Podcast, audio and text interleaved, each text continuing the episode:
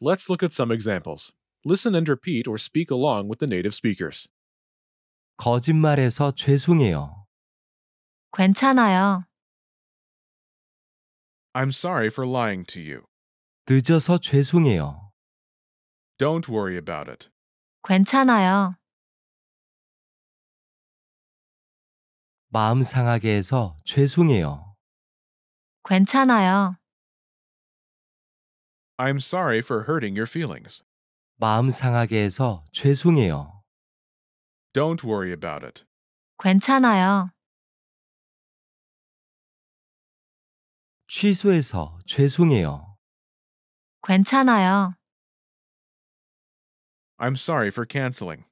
취소해서 죄송해요. Don't worry about it. 괜찮아요.